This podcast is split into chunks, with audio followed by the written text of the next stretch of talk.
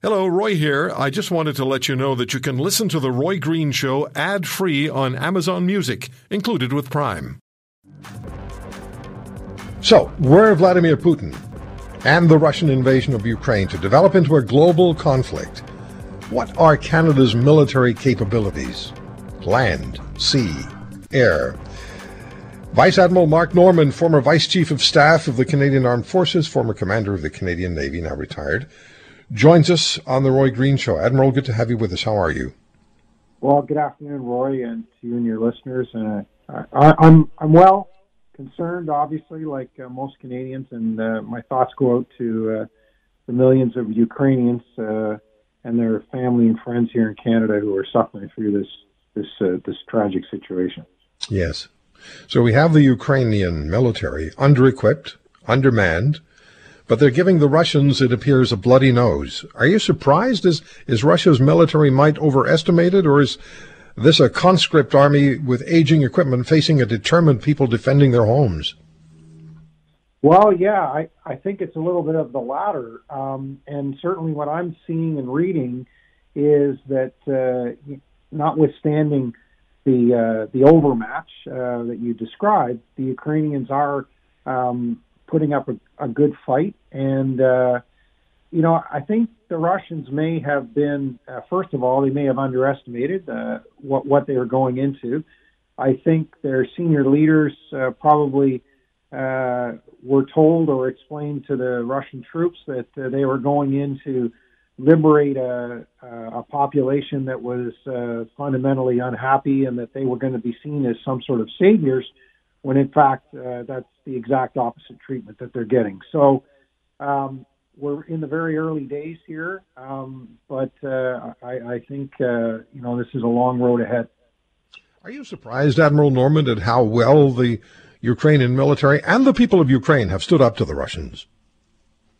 Um, I, am not, um, based on what I read, as many of your listeners would have, uh, with respect to you know, they're, I mean, ultimately, you know, they have decided uh, that they want to be a democracy and they no longer want to be um, under Russian control. And that, in and of itself, uh, is a huge motivator. So, um, hopefully, uh, their their commitment can be sustained uh, logistically. I think that's a big concern in in the near to medium term. Is their ability, as the president said yesterday, uh, you know, he needs ammunition. Um, they're going to need, you know, food, supplies, fuel, and the like. And uh, the Russians are certainly going to try and choke them off. Yeah, the world is starting to uh, respond positively. Germany, for the first time, is actually sending offensive weapons to another country, so that's a good sign. Uh, how much concern do you have? And I've heard the words existential threat.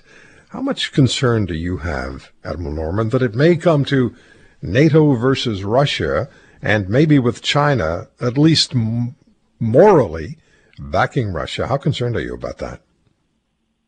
Yeah, so um, uh, let me tackle that in reverse order. Um, obviously, China is going to watch this with great interest. You and I have discussed uh, Chinese activities and Chinese motivation several times uh, together, and they're going to they're going to watch exactly how Russia is handling this, and how, more importantly, how the West, uh, NATO, and the United States in particular are reacting to it because that will inform any future decisions they may choose to make, um, and specifically as it relates to uh, their their ambitions towards Taiwan.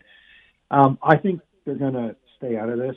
Um, I, I, don't know how uh, exactly they'll they'll involve themselves, even if it's just through some sort of statement but we've already seen an abstention in the Security Council, and, and my instinct tells me that they will continue to take almost a neutral um, and and passively supportive role. Now, to your first part of your question, uh, the existential nature of the problem.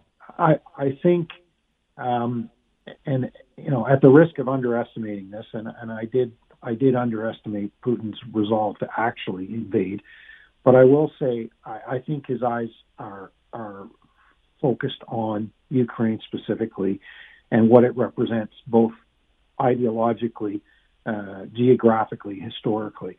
I do not believe that um, that uh, either he has the capacity nor the desire uh, to to um, make any kind of direct attack on NATO. Um, but at the same time, I think the NATO responses that we're observing and and and witnessing are entirely appropriate to the circumstance. And reinforcing the eastern flank is exactly what needs to be done um, for various reasons, including demonstrating to him that NATO are uh, unified, committed, and uh, they're not they're, they're, they're not going to be intimidated by his actions. So when we bring this home, and we look at the Canadian Armed Forces, the Navy, the Air Force, the Army, what is our capability to fight and meet NATO obligations if it were to come to that? I'm not questioning the the the ability of our men and women in the Canadian Armed Forces to hold up their end and be very professional and uh, very determined. But what about the equipment they have? How capable are we?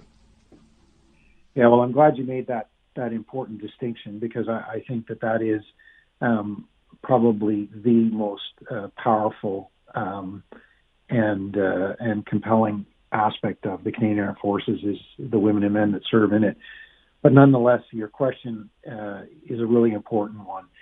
I, I think I would say uh, a few things. I would say um, the Armed Forces of uh, Canadian Armed Forces of 2022 is uh, uh, woefully uh, under-equipped, under-resourced.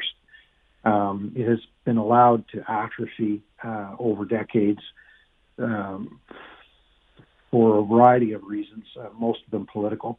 Um, and, and, everybody shares in this responsibility. It's not one team uh, versus another. Um, a number of uh, short-term risk management decisions uh, have been made that uh, have resulted in um, uh, equipment basically rusting out, fleets being way too small, um, supplies and, and, supporting equipment, ammunition, all the rest of it has been risk managed uh, to the point where um, there's not a lot of bench strength. Um, and of course, we know it's been it's been well documented recently that uh, the the actual strength um, in terms of people strength of the armed forces is well below where it should be. Um, I'll just leave it at that. There's lots more that could be discussed, but now's not the time. If you want to hear more, subscribe to The Roy Green Show on Apple Podcasts, Google Podcasts, Spotify, Stitcher, or wherever you find your favorites. And if you like what you hear, leave us a review and tell a friend. I'm Roy Green. Have a great weekend.